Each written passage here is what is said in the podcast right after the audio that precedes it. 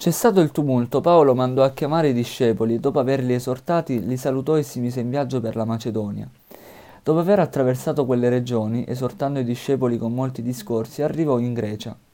Trascorsi tre mesi, poiché ci fu un complotto dei giudei contro di lui, mentre si apprestava a salpare per la Siria, decise di fare ritorno attraverso la Macedonia.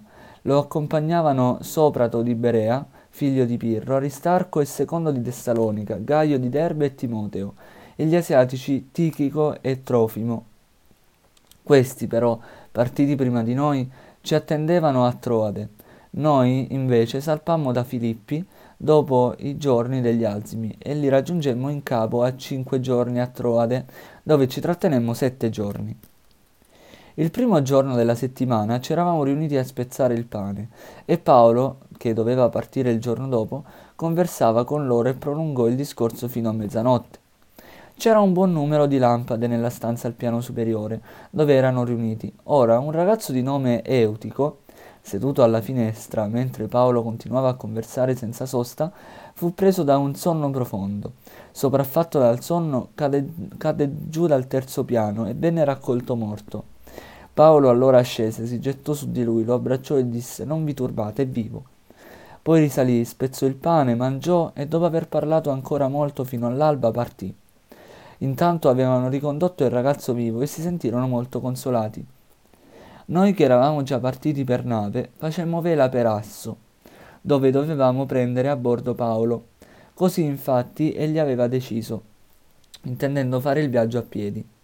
Quando ci ebbe raggiunti ad Asso, lo prendemmo con noi e arrivammo a Mitilene. Salpati da qui, il giorno dopo ci trovammo di fronte a Chio. L'indomani toccammo Samo e il giorno seguente giungemmo a Mileto. Paolo infatti aveva deciso di passare al largo di Efeso per evitare di subire ritardi nella provincia d'Asia. Gli premeva essere a Gerusalemme, se possibile, per il giorno della Pentecoste. Da Mileto mandò a chiamare a Efeso gli anziani della chiesa. Quando essi giunsero presso di lui, disse loro, Voi sapete come mi sono comportato con voi per tutto questo tempo, fin dal primo giorno in cui arrivai in Asia, ho servito il Signore con tutta umiltà, tra le lacrime e le prove che mi hanno procurato le insidie dei giudei. Non mi sono mai tirato indietro da ciò che poteva essere utile, al fine di predicare a voi e distruirvi in pubblico e nelle case testimoniando a giudei e greci la conversione a Dio e la fede nel Signore nostro Gesù. Ed ecco dunque, costretto dallo Spirito, io vado a Gerusalemme senza sapere ciò che là mi accadrà. So soltanto che lo Spirito Santo di città in città mi attesta che mi attendono catene e tribolazioni. Non ritengo in nessun modo preziosa la mia vita, purché conduca a termine la mia corsa e il servizio che mi fu affidato dal Signore Gesù di dare testimonianza al Vangelo della grazia di Dio. E ora, ecco, io so che non vedrete più il mio volto, voi tutti, tra i quali sono passato annunciando il regno.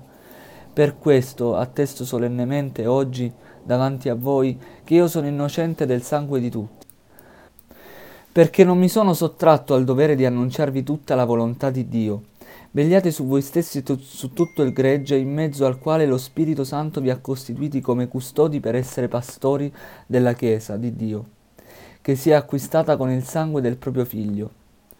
Io so che dopo la mia partenza verranno fra voi lupi rapaci, che non risparmieranno il gregge, perfino in mezzo a voi sorgeranno alcuni a parlare di cose perverse, per attirare i discepoli dietro di sé. Per questo vigilate, ricordando che per tre anni, notte e giorno, io non ho cessato tra le lacrime di ammonire ciascuno di voi. E ora vi affido a Dio, alla parola della sua grazia, che ha la potenza di edificare e di concedere l'eredità fra tutti quelli che da lui sono santificati. Non ho desiderato né argento né oro né il vestito di nessuno.